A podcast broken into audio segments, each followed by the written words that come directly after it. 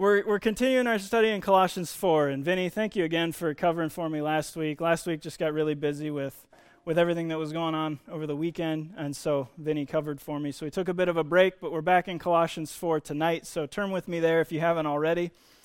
And tonight, the passage uh, that we're studying, uh, it sort of shifts the conversation in Paul's letter a little bit.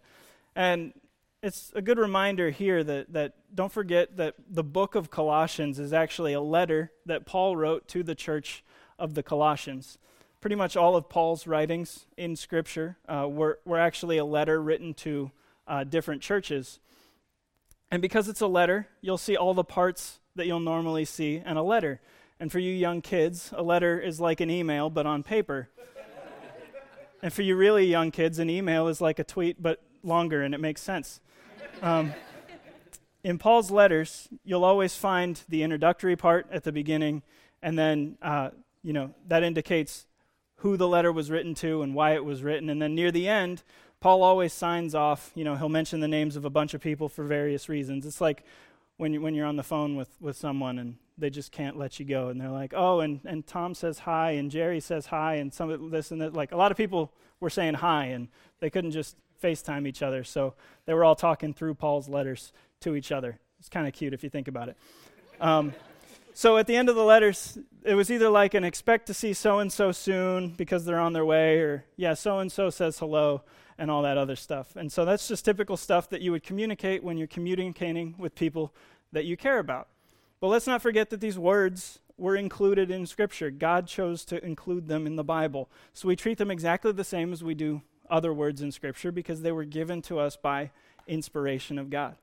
2 Timothy 3:16 says all scripture is given by inspiration of God and is profitable for doctrine, for reproof, for correction, for instruction in righteousness. So, we trust that God meant that, that all scripture is given by inspiration of God and that all scripture is profitable for us. And what you find in Paul's letters is even in, in these ending parts, man, there's plenty for us to learn. There's plenty for us to see. There's plenty for us to, to look at. And tonight we're looking about a dude named Tychicus. Um, I have it written a little weird on your sheet, and hopefully that makes sense in a bit. Uh, he was actually a pretty cool dude, from what we'll read, because Paul said some things about him uh, that any of us would be happy if someone said those things about us. So there are some things we can learn from what little we know about Tychicus. So that's why tonight's message is called "Be Like Tychicus." Um, and if if this week hadn't gotten super busy for me, that would make more sense because I was going to take the old Be Like Mike commercials from like the 90s and just dub my own voice in there so that there's a bunch of kids saying, Be like Tychicus. It was going to be great. it really wouldn't have taken me that long. I don't, I don't know what happened this week. Um, so, so, if you remember those old commercials, they were Nike commercials because they were trying to sell you shoes. And they told you to be like Mike, talking about Michael Jordan you know, because Michael Jordan was a great basketball player. But Tychicus, man, that's a role model that we should strive to be like. If each of us can have a ministry like Tychicus did, then God can really do some awesome, awesome things with us. I mean, if you be like Mike, you could probably play basketball against some aliens with the Looney Tunes, but that's about as high as you can aim with being like Mike. Like, I know he was a champion of basketball and all sorts of all sorts of accomplishments, but like in my mind, like the pinnacle of his career was beating those aliens with the Looney Tunes. Um, but man, being like Tychicus, we can aim so much higher. There's a movie called Space Jam, in case anybody's never seen it. this is a part of my childhood. It was like a staple growing up. But we can aim so much higher than Space Jam if we're trying to be like Tychicus. So let's read Colossians 4 7 through 9. It says, All my state shall Tychicus declare unto you, who is a beloved brother and a faithful minister and fellow servant in the Lord, whom I have sent unto you for the same purpose, that he might know your estate and comfort your hearts. With Onesimus, a faithful and beloved brother who is one of you, they shall make known unto you all things which are done here. So Paul calls Tychicus a beloved brother, a faithful minister, and a fellow servant in the Lord. And that's high praise. I think any of us would be happy to have someone say those things about us, uh, especially someone like the Apostle Paul, who God so clearly used in so many ways. So Tychicus has already proven to Paul that he's all of those things, and that's why Paul sent Tychicus to the Colossians. That's what he says in verse uh, 8. He says, Whom I have sent unto you. so he could comfort their hearts with everything that they were going through, so he could share with them what God was doing with Paul's life and ministry, so he could share them the words that Paul was writing to them. And if you know anything about Paul, you know he doesn't just send people that he doesn't trust to do anything. And Paul trusted Tychicus on more than one occasion. Uh, Colossians 4:18, the end of this chapter tells us, "The salutation by the hand of me, Paul, remember my bonds, grace be with you, amen, written from Rome to Colossians by Tychicus and Onesimus." So Tychicus, along with this guy Onesimus, actually were the ones who delivered this letter to the Colossians. Paul didn't trust the post office. Who could blame him?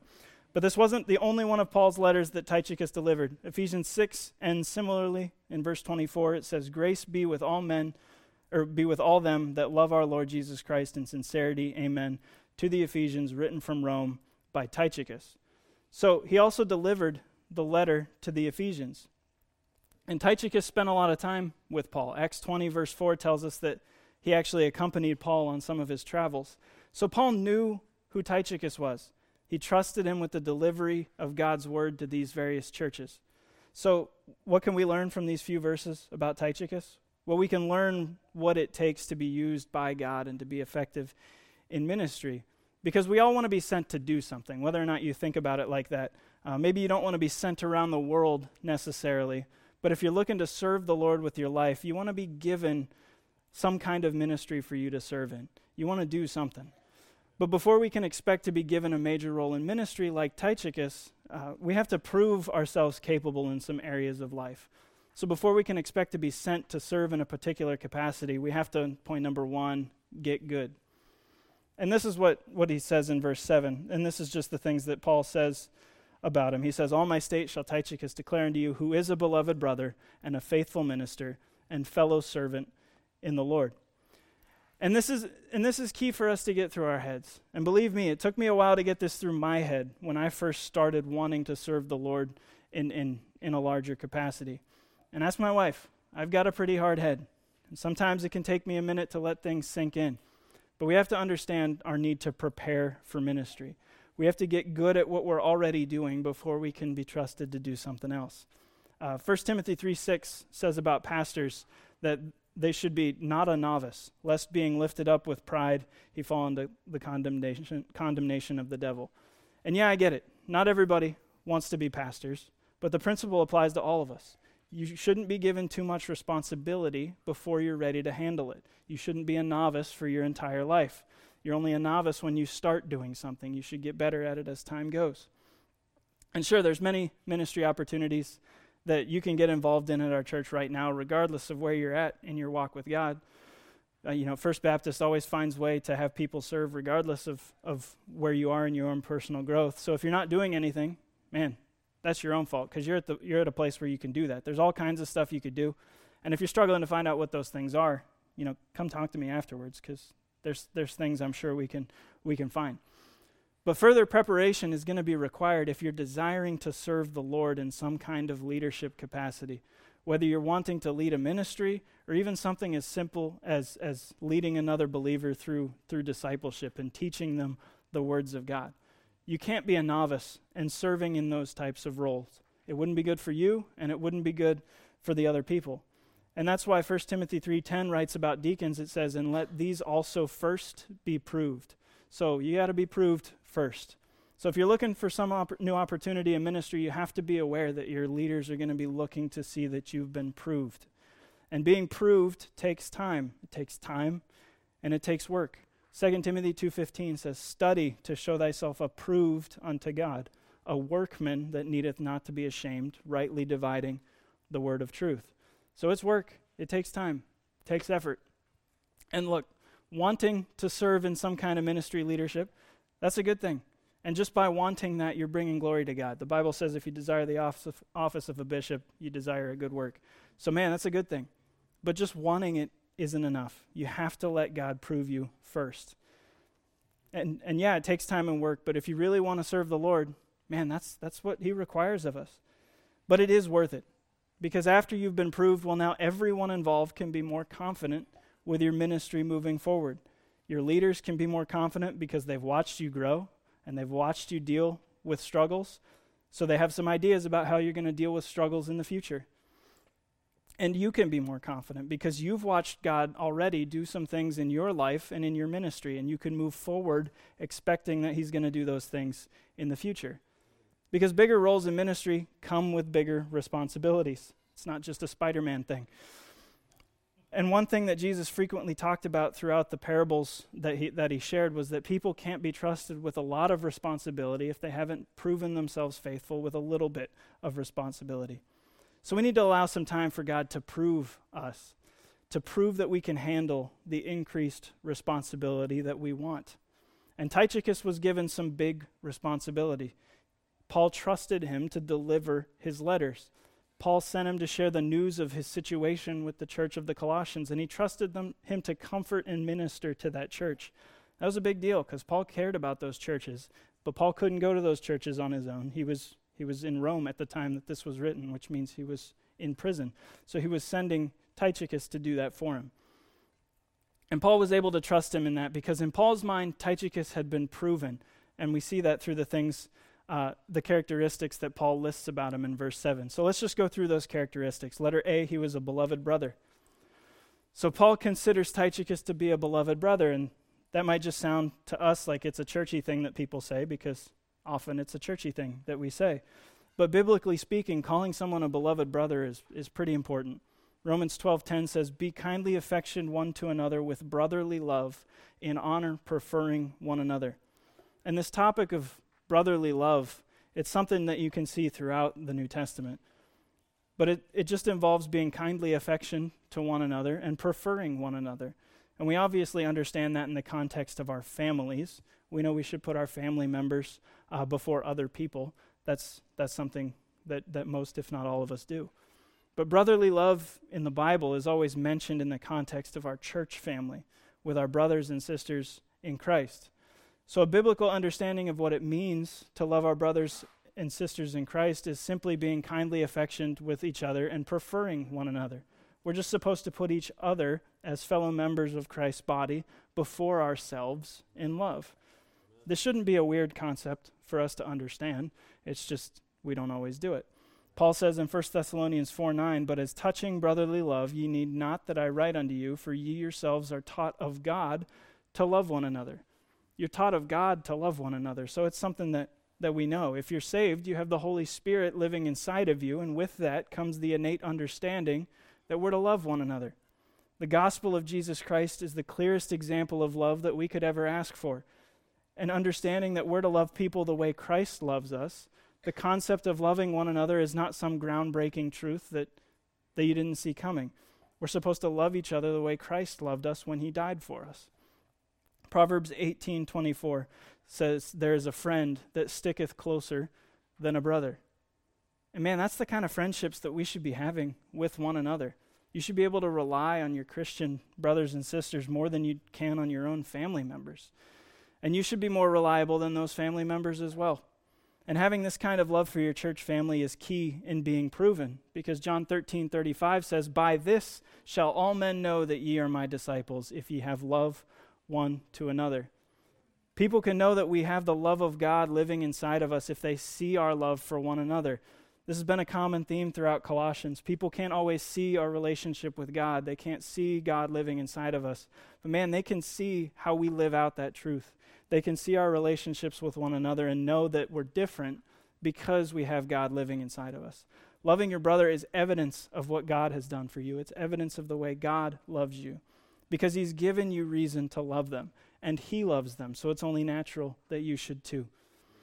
But true biblical love is never just an emotion. Love is always er, love always involves action. And scripture has some pretty clear examples of the type of actions that we should have toward one another. Hebrews 10:25 says not forsaking the assembling of ourselves together as the manner of some is, but exhorting one another, and so much more as ye see the day approaching. So we need to spend time together. And that time we spend together should be exhorting or encouraging. We should spend time lifting each other up in prayer and giving each other encouragement.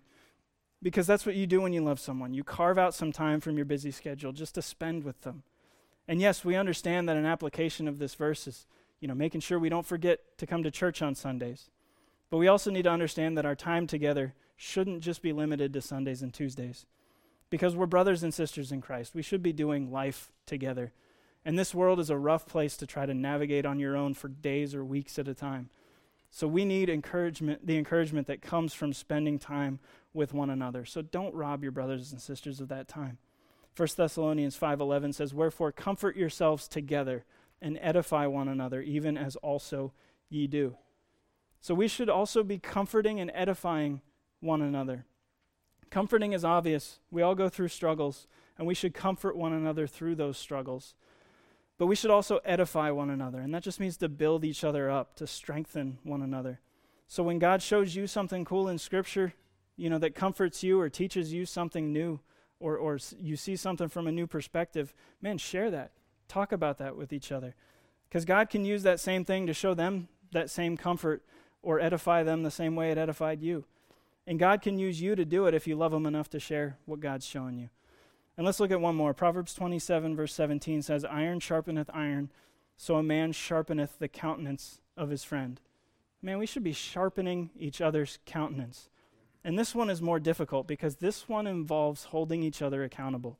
It involves pointing out each other's weaknesses by pointing but pointing them out in love to help to help each of them over, overcome them rather than just pointing out each other's faults. This isn't just, hey man, Vinny, you suck. Thanks.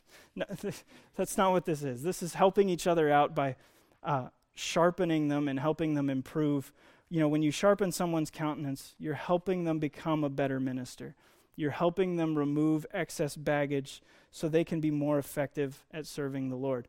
Like sharpening a knife, you know, the process of that re- involves removing excess material so the knife gets sharper. And when a knife is sharper, it's better at knifing things.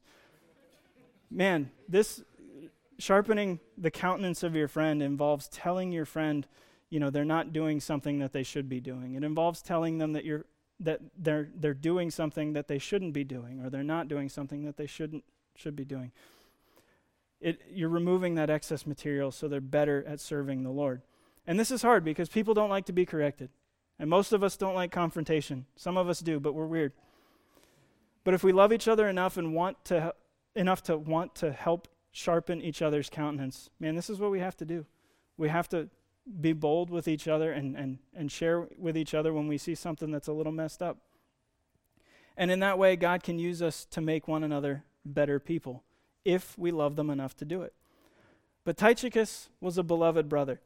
And we could and we should seek to be the same thing because when Paul calls him a beloved brother, he recognizes that Ty- Tychicus loves his brothers and sisters in Christ, and that's important because because this true biblical kind of brotherly love is essential in any kind of ministry leadership. He was sending Tychicus to the church of Colossians to comfort them.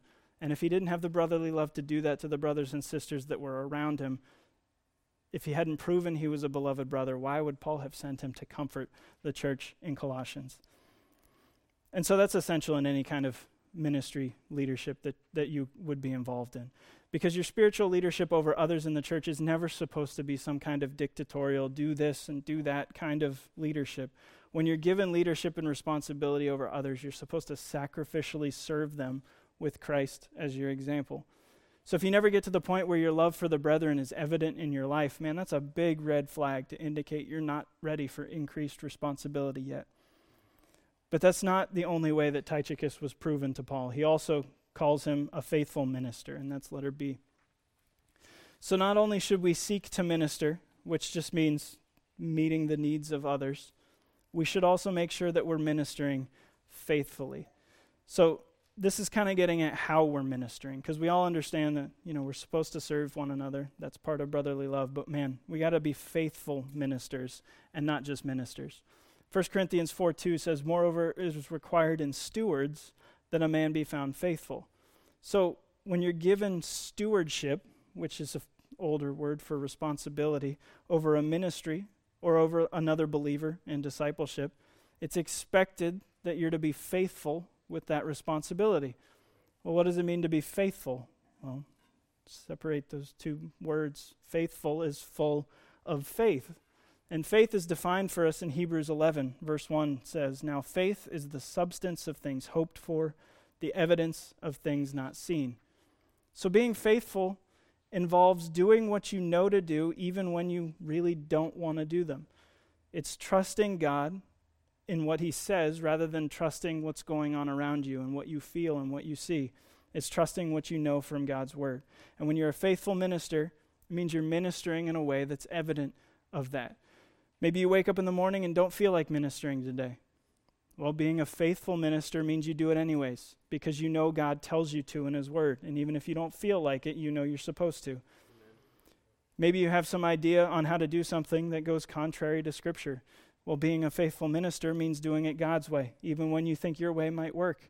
Man, just trust what God says and do what He says. Being faithful means you're trusting God rather than yourself. And being a faithful minister means you're doing what God asks you to the way He asks you to do it, rather than just doing what you want the way you want.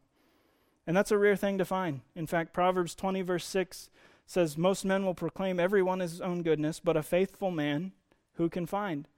So, faithful people are hard to find, but that doesn't mean we shouldn't be faithful ministers. It just should emphasize our need to do that. If there's not many of them, man, you should be one of them. And Jesus is obviously our example of ministry. Matthew 20, 28 says, Even as the Son of Man came not to be ministered unto, but to minister, and to give his life a ransom for many.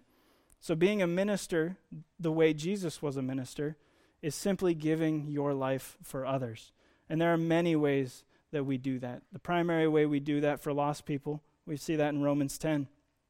Verse 13 says, For whosoever shall call upon the name of the Lord shall be saved which is a great thing. The gospel's simple. If somebody wants to get saved, all they got to do is, is ask God for it. But verse 14 indicates how we play a part of that. Verse 14 says, how, thou, how then shall they call on him in whom they have not believed? And how shall they believe in him of whom they have not heard? And how shall they hear without a preacher? So we minister to lost people primarily by preaching the gospel.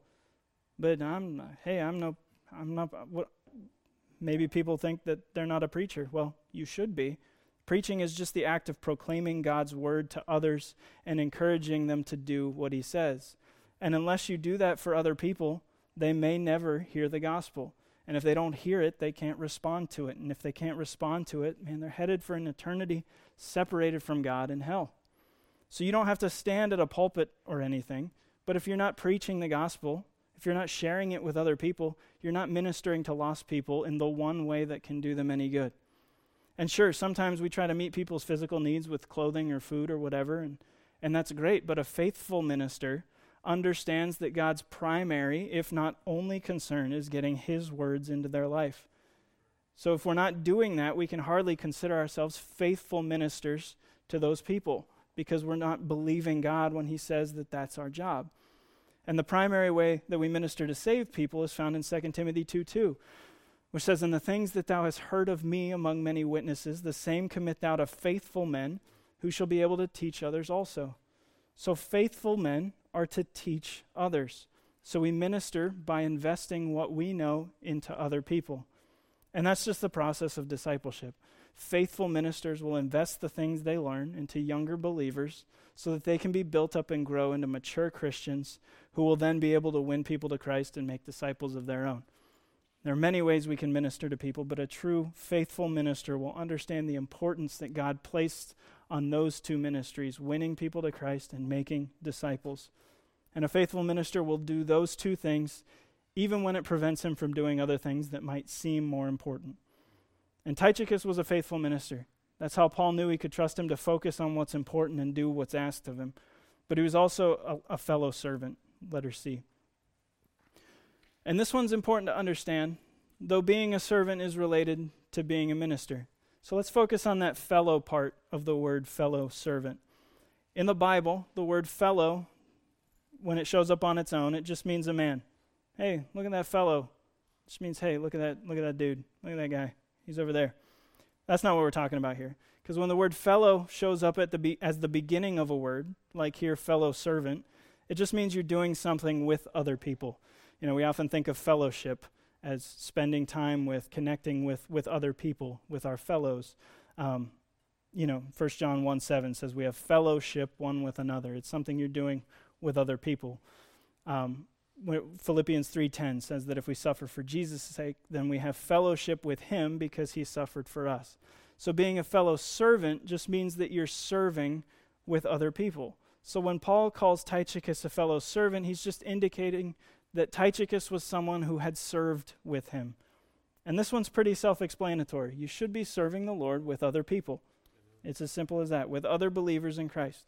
Because if you think about it, God doesn't give ministry to us as individuals, He entrusts His ministry to us as a body of believers. So we should be making sure we're doing that together. And how do we serve? Well, we already talked about some specific ways we minister, and all of that applies here. We just need to make sure we're doing those things together with one another. But in general, Romans 12:1 tells us what our service is. Romans 12:1 says, "I beseech you therefore, brethren, by the mercies of God, that ye present your bodies a living sacrifice, holy, acceptable unto God, which is your reasonable service." So how do you serve? Well, in general, you present your body as a living sacrifice, holy, acceptable unto God. That's your reasonable service. You just submit to doing whatever God asks, wherever and whenever He asks you to do it. And frequently, He'll use your leaders to communicate the specifics on that to you. So if you're wanting to pursue some more responsibility in ministry, maybe consider what you're already being asked to do. You know, maybe think twice before saying no when you're asked to serve in some capacity, even if it's something that maybe wouldn't have been your first choice. These are the things Tychicus did before Paul sent him to the Colossians and to the other churches. He served with him, he was a fellow servant. And these are the things that Paul could say about Tychicus because of his prior ministry before being entrusted to deliver God's word to those people. And what we need to see tonight is that these are the things that we need to do before we can be sent. But eventually we can get sent, number two. And, and that's kind of the rest of the verse here. It's, it's because of those things that Tychicus had done, and it's those things that Paul could say about Tychicus that allowed him to be sent. Again, verse 8 just says, Whom I have sent unto you for the same purpose, that he might know your, heart, know your estate and comfort your hearts. With Onesimus, a faithful and beloved brother, who is one of you, they shall make known unto you all things which are done here. So Paul sent him for the same purpose as what we just talked about. So Paul sent Tychicus to Colossians to do the same things he was already doing. Um, and, and again, being sent doesn't necessarily mean you're going to some other location. It may mean that, but you can be sent to do something else right here. So, in practical terms, being sent just means you're being entrusted with the responsibility to do something new. Whether you're being sent to disciple somebody, or being sent to serve in the kids' ministry, or being sent to teach a 9 a.m. class, whatever, whatever it might be, there's all kinds of opportunities. But hopefully, it's clear we should all want to be sent to do something that no one else is doing. We should want to be serving the Lord in some capacity that's needed. And if somebody's already doing something, it isn't, it isn't needed. You know what I mean? So we should all be wanting to, to find our niche and our way of serving the Lord. And what you're sent to do can be a variety of things. Generally speaking, though, we're all sent by God to reach the world. 2 Corinthians 5:18 says, "And all things are of God, who hath reconciled us to himself by Jesus Christ, and hath given to us the ministry of reconciliation." That's something we all share. Verse 20, "Now then we are ambassadors for Christ, as though God did beseech you by us. We pray you in Christ's stead, be reconciled to God." So an ambassador is someone who goes somewhere else and represents uh, whoever sent them. And man, that's what God expects of us because God doesn't live on this planet right now. He lives in his church. We're his church and we're his representative to the world. So we're his ambassadors. God gave us the ministry of reaching the world with the saving news of the gospel. And he sends us as, an, as, his ambassadors to do just that. So we're all called to evangelize and make disciples so that the gospel can spread to anyone who will hear it. That's true of everyone. But man, specifically speaking, how that plays out in your life is going to be different than how that plays out in my life. It's going to be different than how it plays out in Vinny's life and John's life. Everybody's got their own role and their own path to follow with God. Uh, 1 Corinthians 7 17 through 20 says, But as God hath distributed to every man, as the Lord hath called every one, so let him walk. And so I ordain in all churches. Is any man called being circumcised? Let him not be uncircumcised. Is any called an uncircumcision? Let him not be circumcised. Circumcision is nothing, and uncircumcision is nothing, but keeping the commandments of God. Let every man abide in the same calling where he was called. So everybody's life is different. We don't all have to do the same thing. A preacher explained to me once when I was younger that you think of the church like a baseball team. man, having unity in the church is important, but unity and uniformity are two different things. If we all tried to play first base, we wouldn't win many games. But man, if we're all playing together in our separate positions, we can get some stuff done. So everybody's going to have their own role, everybody's going to have their niche. We're all going to be called by God to do specific things in our life, and those things are going to be different than everyone else around us. And that's a good thing because there's a lot of work to do to reach the world with the gospel. But that's the church's job to do that. So together we can accomplish that if we follow God's instructions and do what He asks each of us to do. And this is true for each, each of us, whether you're sent to do ministry on the other side of the world, whether you're sent to do ministry on the other side of, the ta- of, of town, or whether you're sent to do ministry on the other side of the parking lot. You know, we should all be looking to be sent to do something. And we should all be looking, or yeah, and we should all be preparing for, for whatever that is by allowing ourselves to be proven as beloved brethren, faithful ministers, and fellow servants, just like Tychicus. And Tychicus is just one of the many examples of people who are sent to do ministry. Because Paul sent people. So consider, you know, where will, will, where will your spiritual leaders send you? What will you be asked to do? Maybe that's something to think about the next time one of them asks you if you want to serve in some capacity. Maybe that's something to consider the next time a clipboard gets passed around. Wink. your spiritual growth is a process, and even the act of serving in a simple ministry, man, that's part of your spiritual growth. Even something as simple as helping to clean up after a meal. And taking those opportunities to serve can work to prove you the way that Tychicus was proven. But we have to remember that God chooses to use the local church as his vehicle to minister to the world. And as such, he guides and directs the ministry and move and he, and he moves people around all the time so that things can be done the way he wants them to be done. And good spiritual leaders and pastors, they're always going to be looking for what God wants. They're always going to be praying for, for how to how you can be used, for how the person sitting next to you can be used, on how God wants to use people. So man, don't take don't take suggestions on where you should minister from them. Don't take those lightly because chances are they've prayed over them before they asked you. If a job needs done and you can do that job, and, and one of your leaders is suggesting you can do that job, chances are good that God's wanting you to do that job, at least for now. And as you continue growing, man, you'll be able to be sent to do more and more on your own as your continued ministry proves that you're capable of handling more ministry. And you can be confident that God's going to use you in whatever capacity because you've seen Him use you before. And that can continue as long as you allow it to, until one day you may just be sent off to start your own church, the way we sent Matt to Columbus, the way Kale was sent to Hungary. And in that, man, you'll have opportunities to reproduce the very church that grew you up into maturity. And that, the, the church reproduction, man, that is the fulfillment of the Great Commission in the purest sense. That's what evangelism and discipleship lead to is, is, is new churches reaching new areas of the world. Man, praise the Lord when he does something that fantastic. Philippians 1 6 says, Being confident of this very thing, that he which hath begun a good work in you will perform it until the day of Jesus Christ. So just because you're saved doesn't mean Jesus is done with you yet. He still has work he wants to do on you and on me. And we have to allow him to continue growing and shaping us. And ministry opportunities are just one way that he can do that, or one way that he does that.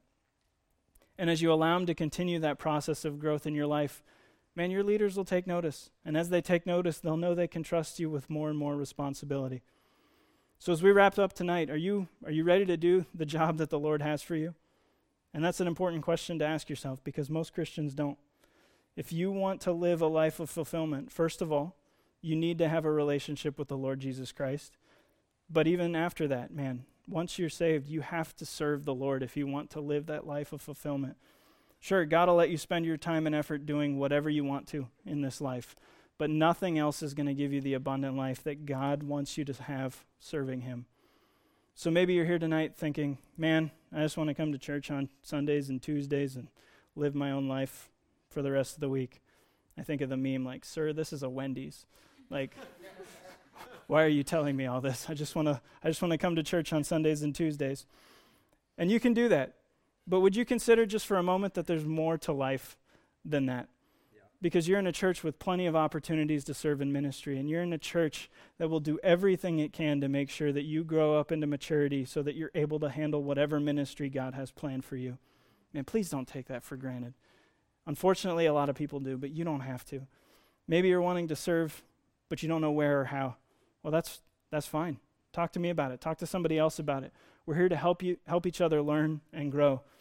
So, man, if you got concerns, if you don't know what to do, talk to somebody. But for those of us who are trying to serve God as much as we can, we got to be like Tychicus and be proven before we can be sent. That's why discipleship exists. That's why MTT and LFBI exist. And that's why there's so many opportunities to serve in ministry at this church. So, what's next on your list? What's God asking you to do right now to serve Him? Again, man, if you need help figuring that out, talk to someone about that. We're all in this together. We're all trying to figure out what God wants for our lives together so that we can be faithful ministers and fellow servants together. So, man, let's figure out stuff like, like the body of Christ was designed to do together. So let's pray and we'll wrap up and have chips and cookies. God, I thank you so much for, again, man, just the simplicity of your word. And, you know, Tychicus was a cool guy. You don't talk about him a lot, but man, we can learn a lot from him in just a few short verses. And I thank you for the example that that he provides for us and just man how how simple it is to just understand what it takes to to grow into maturity and God I pray that as we consider what it is you want us to do and where it is you want us to serve and what area that we would just we would see clearly from you exactly what you want us to do right now um, even if we don't see the end even if we don't see where you're taking us um, man we thank you so much for for the ministry you know you c- you could have chosen any method you wanted to reach the world, but you chose to use us, God. And we certainly thank you for that. And just ask that, man, we would be good stewards of that and we would be able to handle that and uh, bring you glory through it. We love you, Lord. In your name we pray. Amen.